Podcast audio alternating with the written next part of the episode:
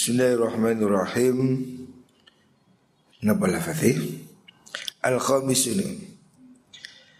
Al-khamisu utai kang nomor limo ya. Nomor lima dari adab etika jual beli atau yang disebut dengan ihsan berbuat baik dalam bisnis Al-khamisu kang kaping limo iku ayyuqila yen tumurungaken sapa wong. Maksudnya membatalkan. Kalau memang pembeli merasa kecewa hendaknya diberi kesempatan untuk membatalkan. Ayyukila yen tumurungaken sapa wong man ing wong yastaqilu kang amrih murungaken sapa man kalau ada orang kok dia kecewa terhadap apa yang dijual, hendaknya diberi kesempatan untuk membatalkan. Ini etika dalam perdagangan. Jangan sampai pembeli itu merasa tertipu. Jangan ada rasa nyesel di hati orang yang beli dari kita. Jadi seandainya ada orang jual beli ya, kemudian pembelinya merasa kecewa, kualitasnya tidak cocok atau apa, hendaknya penjual itu memberi kesempatan untuk mengembalikan. Ini berbalik dengan kenyataan. Hari ini rata-rata toko mengatakan barang yang sudah dibeli tidak dapat dikembalikan. Harusnya diberi kesempatannya. Apalagi kalau cacat, wajib harusnya. Harus boleh dikembalikan. Tetapi kalaupun tidak cacat, itu hendaknya penjual memberi kesempatan untuk boleh dibatalkan. Ini malah saya lihat boleh dilakukan di toko-toko yang maju Toko internasional itu ada opsi boleh mengembalikan atau menukarkan selama masih belum berapa satu hari atau dua hari seperti itu. Harusnya demikian ya. Itu disebut ihsan. Meskipun tidak wajib memberi kesempatan untuk menukar atau untuk membatalkan itu tidak wajib. Kecuali kalau cacat. Kalau barang yang dijual cacat harus boleh dikembalikan. Istilahnya itu apa? Garansinya ya. Tetapi kalau barang itu tidak cacat, tapi pembelinya itu merasa apa? Tidak suka atau pembelinya merasa itu kurang cocok, hendaknya ya dianjurkan bagi pihak penjual untuk memberi kesempatan pembatalan. Ini dalam rangka kepuasan konsumen supaya betul-betul merasa puas dengan apa yang dibeli. Fa'innahu seduni kelakuan iku layastaqilu ora amrih murungaken Sopo illa mutanadimun angin wong kang ketun mustadhirun turkang nerimo bahaya maksudnya nerima kerugian bil bayi kelawan dol tinuku. Orang pembeli yang sampai membatalkan itu pasti ada alasan. Makanya oleh Imam Ghazali disebut sebagai bagian dari etis ihsan kalau kamu mau menerima pembatalan dari pembeli. Walayam bagilan orang sayukjo. Apa iyardo yang torido sepo wong li nafsihi? Maring awak dewi ni wong. Ridho Ayyakuna yang ono Yang ono sepo wong Iku Sabab rari akhihi iku sababas tidrari ahihi Jadi sebabnya membahayakan liyane wong. Jadi kita ini kalau memang kecewa kan juga minta dikembalikan. Makanya hendaknya kalau kita menerima komplain dari pembeli bahwa barangnya itu kurang cocok, ya harusnya kita mau menerima pengembalian itu. Sebab orang mengembalikan ini tentu karena ada yang tidak sesuai. Makanya dalam jual beli modern hari ini saya kira ini sudah diaplikasikan. Kalau tidak cocok boleh retur, tidak cocok boleh dikembalikan. Itu sebetulnya ajaran Islam. Jangan main saklek barang yang sudah dibeli tidak boleh dikembalikan. Lah kalau memang ada ketidakcocokan ya harusnya boleh. Qala dawu sinten Rasulullah sallallahu alaihi wasallam Man aqala nadiman safqadahu aqalallahu asratahu yaumal qiyamah Man utai sapani wong iku aqala murungaken sapa man nadiman ing wong kang ketun safqadahu ing dagangane mengkono nadim aqala mongko murungaken sinten Allah Gusti Allah tahu ing keluputane mengkono man yaumal kiamat ing dalam dino kiamat. Kata Rasulullah Shallallahu Alaihi Wasallam, barang siapa mau menerima pembatalan dari jual beli dari pembeli yang merasa kecewa, maka dia besok akan diampuni dibatalkan kesalahannya oleh Allah Subhanahu wa taala. Ya. Au kama qala oleh dawu sapa Kanjeng Nabi ya, atau yang sejenis itu. Asa disute kang nomor 6 bagian dari ihsan berbuat baik di dalam jual beli dalam transaksi iku ayak sida yen to nejo sapa wong fi muamalatihi ing dalam muamalai man. Muamalah di dalam bisnisnya itu. Jamaatan ing sak kelompok minal fuqara isanging piro-piro wong fakir. Bin ati kelawan cicilan tempo. Hendaknya kalau kamu melayani pembeli dari kalangan orang miskin supaya memberi mereka ini tempo ya, kemudahan pembayaran.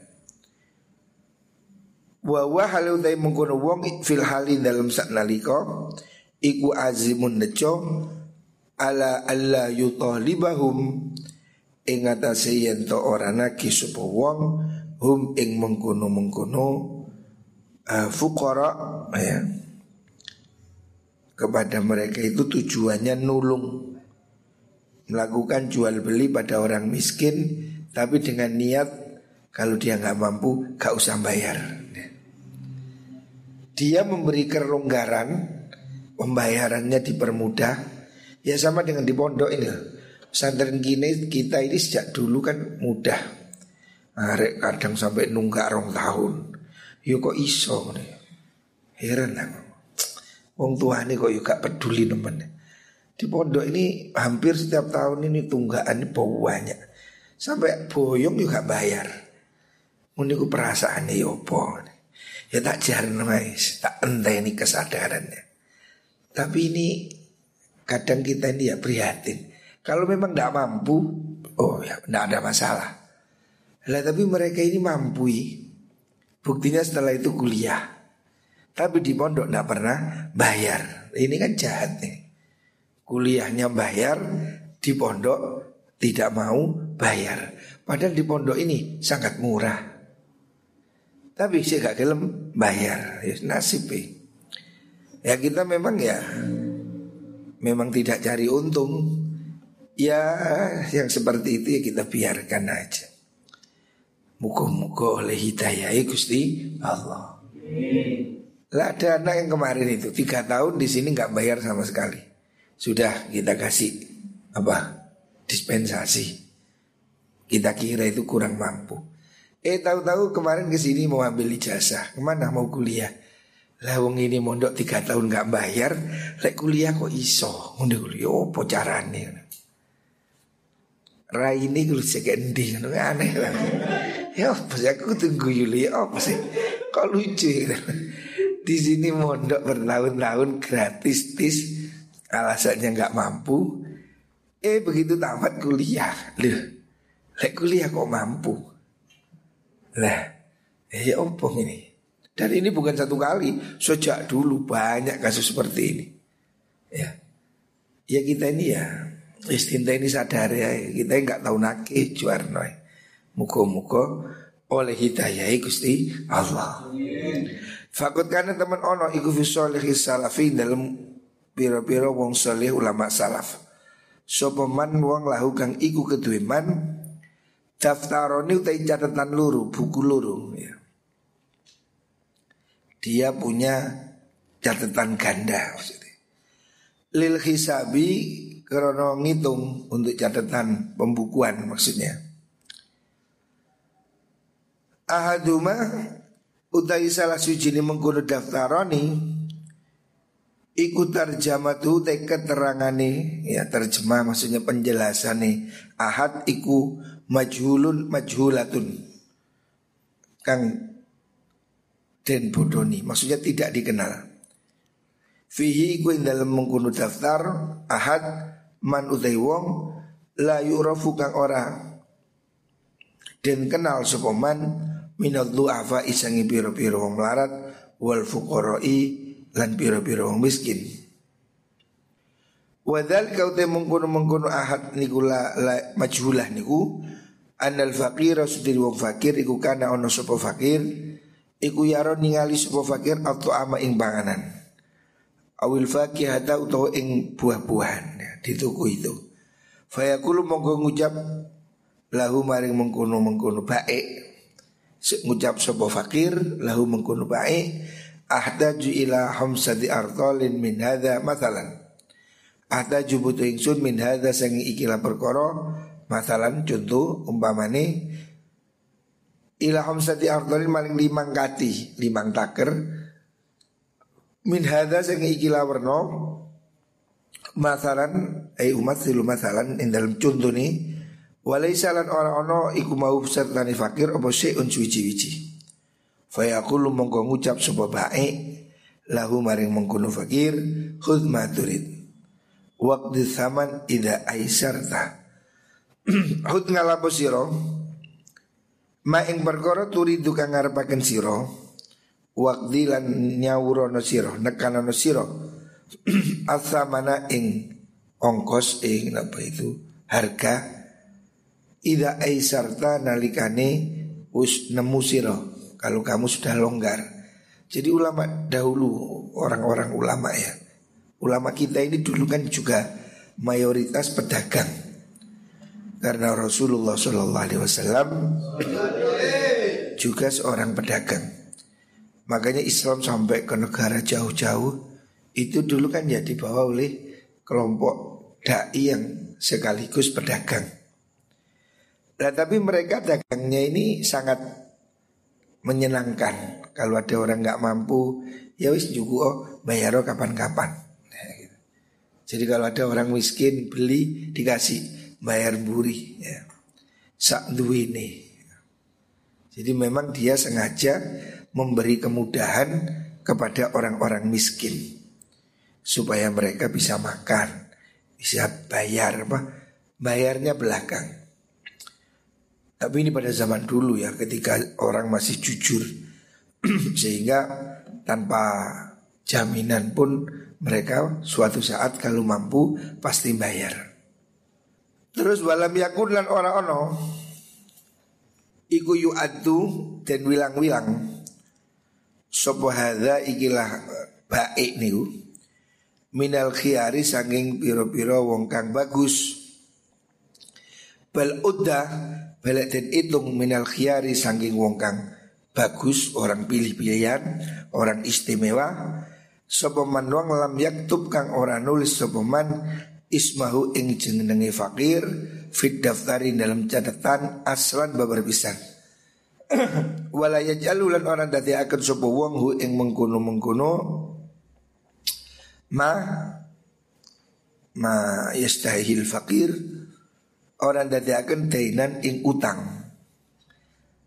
Lakin yakulu tapi ngucap sapa bae khud ngalapo sira. Ma ing perkara turidu ngangarapaken sira fa india saro lamun dadi gampang la kamar sira fakdi mongko bayar sira. Wa illa lamun ora tayasar fa anta utai sira iku fi hilin ing dalem halal minhu sanging mengkono mabe wasaatan lan kejembaran ya.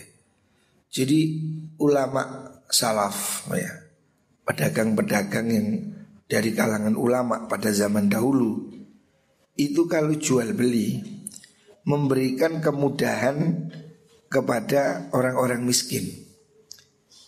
Mereka disuruh utang, dicatat nama yang nggak jelas, fulan, nyaur gelem, gak nyaur ya wis. Tapi dicatat. Ada lagi yang bahkan tidak dicatat. Dia mengatakan pada orang miskin ya sudah kamu ambil beras. Suatu saat kalau kamu mampu kamu bayar. Kalau kamu tidak mampu saya halalkan. Jadi tidak dianggap utang. Loh, budaya pedagang kita pada zaman dahulu itu seperti itu. Makanya ya orang-orang miskin itu tidak sampai kelaparan. Saya melihat kapan hari juga ada video yang katanya ada di Turki pada masa dulu. Jadi orang beli roti lima, yang dua ditinggal di toko. Diberikan siapa orang yang nggak mampu. Seperti itu. Nanti kalau ada orang nggak mampu datang ke situ ngambil di jatah yang gratisan itu. Tetapi suatu saat kalau dia mampu, dia juga melakukan yang hal yang sama. Beli roti 10, tiga ditinggal. Memang sengaja diberikan pada orang lain yang butuh. Loh, tradisi itu loh tradisi Islam. Ya. Bagaimana orang mau berbagi dengan orang miskin. Imam Ghazali ini kan abad keempat pada zaman dahulu hijrah. Pada zaman itu pedagang-pedagang orang-orang ulama salaf yang menjadi pedagang melakukan jual beli dengan cara sedemikian mudah. Jadi kalau orang miskin ya sudah bayar kapan-kapan. Tapi orang-orang pada zaman itu jujur sehingga kalau mampu mereka pasti bayar. Lah kalau diterapkan hari ini di pasar kita juga oh bayar buri ya insya Allah bangkrut karena orang-orang sudah tidak jujur. Ya ini perubahannya ya. Zaman dahulu orang itu jujur, lebih jujur sehingga jual beli itu sama-sama aman. Mereka utang pun bisa, yang utangi tenang. Tapi hari ini kayaknya sudah sulit pengalaman toko kita di pasar. Wong lewis utang, bayar separuh, bayar separuh, meni pindah jika ditagih kulak ke tuku liyo, bayar separuh mana. Meni pindah mana. Akhirnya dia itu punya banyak hutang, tidak jujur. Hari ini sulit mencari pedagang yang jujur. Kalau zaman dahulu pedagang ini sama-sama fair. Ini belinya sekian, saya minta untung sekian, sehingga pembelinya itu menjadi lego, harganya wajar. Tapi hari ini kan banyak penjual yang nipu. Ya contohnya itu pinggir rembong sering kita kena prank gitu. Wah itu mangga lima ribu, wis kadung mandek. Pinten pak? limolas lho sing lima ewu niku sing bosok wis kadung mandek dadake ngono wong sing ngepreng ya salah tiga ribu murah men pinggir rembong kadung mandek. Pinten pak? Wolung ewu. Lah sing telung ewu? Niku keranjang. Wis bosok-bosok.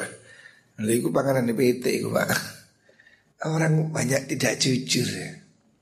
Padahal harusnya dia itu kalau jujur kan menyenangkan. Itu tuh rambutan. Sepuluh ewu ya tulisan sepuluh ewu. Sehingga orang yang mandek ini kan gak gelo. Sekadung mandek tulisannya rambutan sepuluh ribu ya kan cocok api mandek. Barang pinten selawi lo kok selawi pak? Sing sepuluh nih pundi? Oh niku sing keripilan niku sing wis alum-alum. Lah kan dia ini kan mengecewakan orang. Mbok ya dia itu nulis saja yang fair. Selawi ewu, lima sewu. Pembeli kan seneng dan akan datang lagi. Tapi kalau kamu itu jualan nggak jujur, pasti orang lain nanti setelah itu nggak datang lagi. Kita itu kalau monyet pinggir jalan ada orang mandek, oh nggak cocok, besok nggak balik lagi. Jadi tidak jujur itu merugikan dirinya sendiri. Sebetulnya dagang dengan jujur tidak akan kurang. Artinya pembeli itu malah puas. Buktinya hari ini kita kan lihat di mana. Contoh ya jual online itu kan jelas harganya, nggak usah nawar. Orang sudah bisa membandingkan. Hari ini kan banyak aplikasi jual beli, OLX, Lazada, Shopee, apalagi Tokped. Kita kan enak bisa banding harga ini, harga ini bisa dibanding. Sehingga pelanggan ini bisa lebih puas. Ya. Zaman dahulu ya ini banyak kan pilihannya tidak jelas sehingga orang kedeluduk kadung tuku kelarangan. lah orang yang jual dengan kemahalan itu ya untung tapi cuma satu kali. Besoknya orang tidak akan datang lagi. Apalagi hari ini ada medsos. Kan kemarin sering keluar di medsos warung ngeprank harga dinaikkan besoknya diupload di medsos si sepi. Orang lain tidak berani datang ya. artinya tidak jujur itu merugikan dirinya sendiri Ini Fahadhi utai ikilah amsal Contoh-contoh yang sudah disebut itu Iku Turukun piro-piro dalang Turukut tijaratis salafi Piro-piro dalane dagangane ulama salaf Ulama salaf seperti itu Jualannya clear Mudah Memurahkan dan menolong pada orang miskin itu praktek ya, bukan hanya nasihat tapi praktek. Waqadin darosat dan teman-teman lebur apa menggono menggono turuk. Tapi ya ini sudah sudah luntur. Dulu orang jujur-jujur, tapi hari ini sudah ya luntur, sudah semakin sulit cari orang jujur. Wal qaimu te wong kang jumenengi bihi kelawan mengkono-mengkono ihsan sing asadis niku iku muhyin nguripaken lihadi sunnati maring ikilah sunnah tapi kalau ada orang mau seperti ini ya jual belinya tidak main apa menipu tidak ngerusak rego dan mau membatalkan orang yang ingin membatalkan Siapa melakukan jual beli seperti ini ya Jual beli dengan sangat menyenangkan Tidak merugikan Maka dia berarti telah menghidupkan sunnah Rasulullah Shallallahu Alaihi Wasallam. Karena kanjeng Nabi kita ini juga pedagang. Dan Nabi tidak pernah merugikan pada konsumennya. Sehingga orang-orang itu berdagang dengan Nabi itu senang. Harganya cocok, barangnya asli.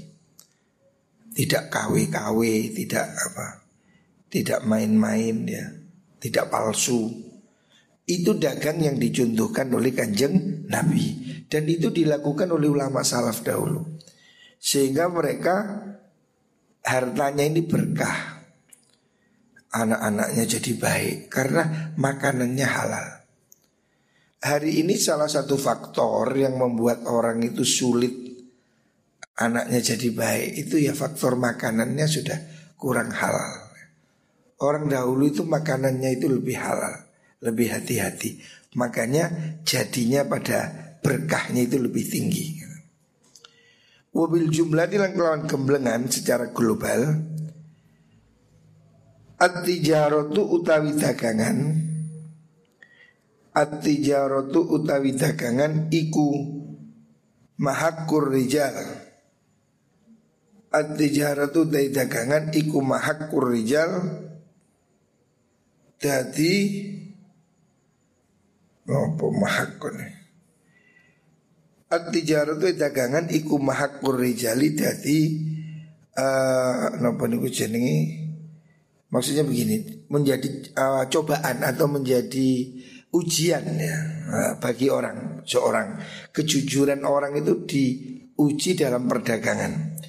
Wabiha kan mengkono tijarah yumtahanu den coba apa dinur rajuli agama ni wong lanang wa waraihu wa waraihu lan warai rajul dengan menjadi pedagang orang itu diuji kejujurannya dan kesungguhannya di dalam beragama.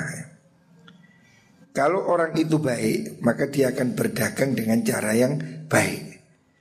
Tapi walaupun dia ngomongnya baik, tapi dagangannya curang, berarti dia belum konsekuen. Walidhalika nomong kuno mahakur rijal niku Kila dan dawakan opo la ya La ya gurron laka bujuk temen ka ing siro Minal mar'i saking wong suici kamu jangan terbujuk pada penampilan seseorang. Opo komi suhu? Uh, cobai menggono menggono almaru terus apa ya? La yaghul laka minal mar'i. Bundi di syair kok hilang oh niki. La yaghul al mar'i apa komisu komisun? Komisun jubah gamis ya pakaian. Rokaahu kang nembel supo wong hu ing komis.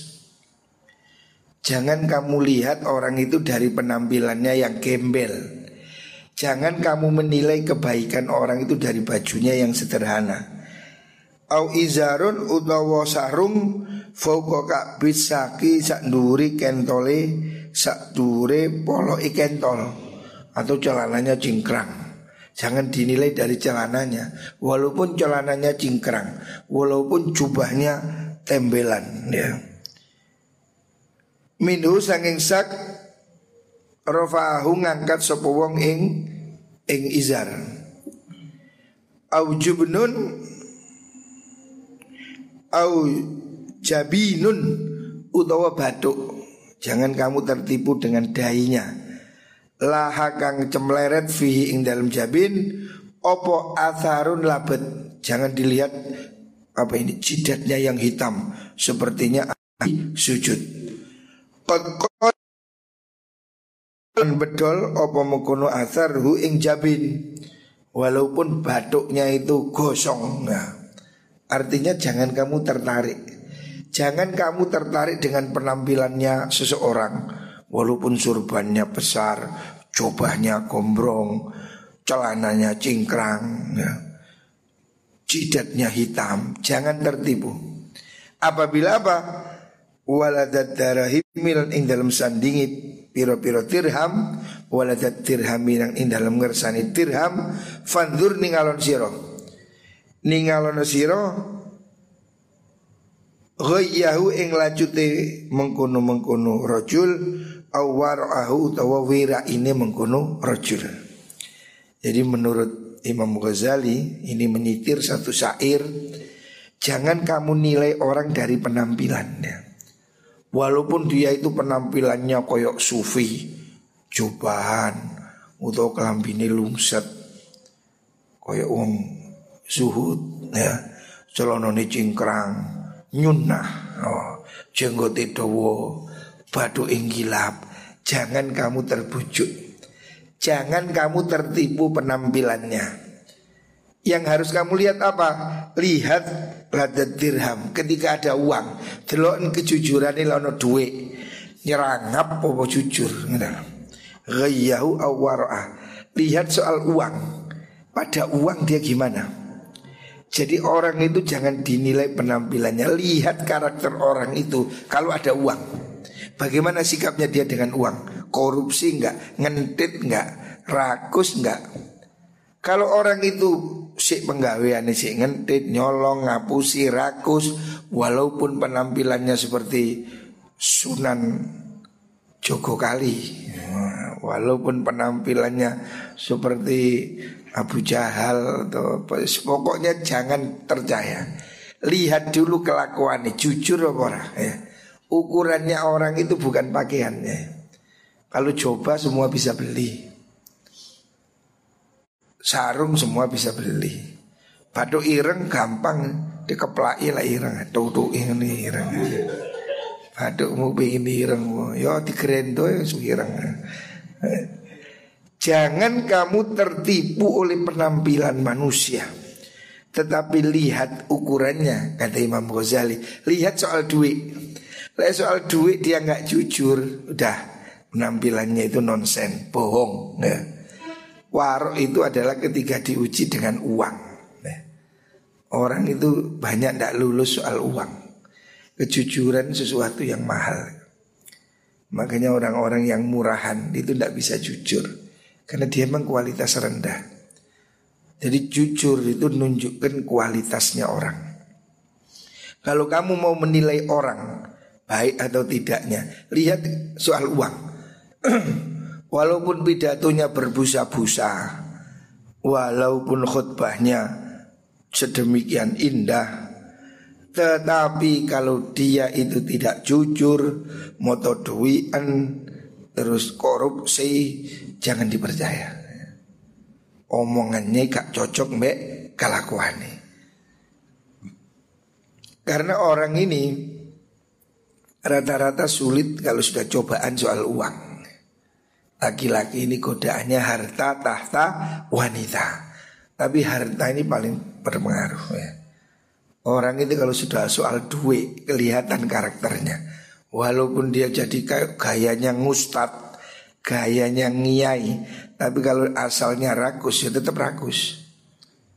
Memang rakus itu karakter ya.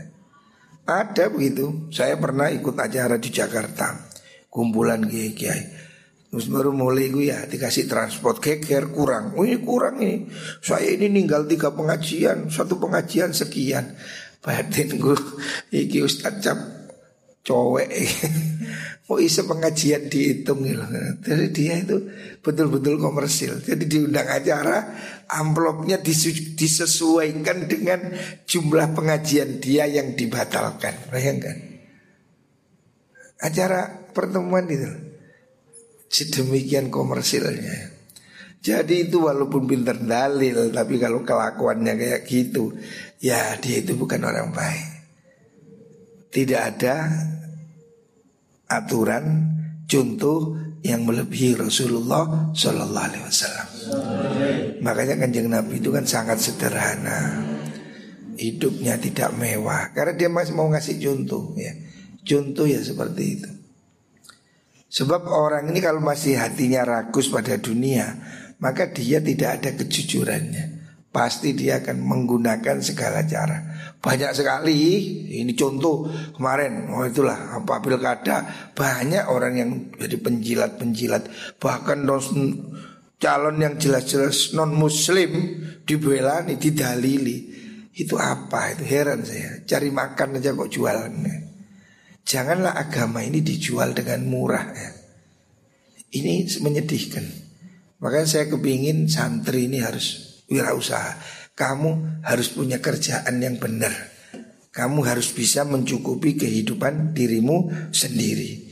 Sebab kalau kamu tidak maka eman nasib agama ini. Banyak orang-orang yang berkedok agama tapi ternyata makalar Akhirnya ya menjadi mafia pilkada menjadi ya makelar kasus ya. Karena dia tidak mandiri secara ekonomi ya. Sehingga sulit. Karung itu kalau kosong Ero karung kosong. Sulit berdiri tegak oh, karung kosong. Uang yang ngono lega duit duit Sulit menjadi gagai Menjadi tegas sih sulit. Akhirnya ya mudah diombang ambingkan Makanya akhir zaman ini salah satu cobaan berat itu ya harta. Makanya Imam Abi Hasan Sadili mengatakan zaman akhir ini ya memang orang harus punya uang. Karena apa? Kemuliaan agama ini nanti akan banyak faktor uang. Agama ini akan dihormati ya salah satunya dengan uang. Masjid-masjid dibangun, sekolah-sekolah.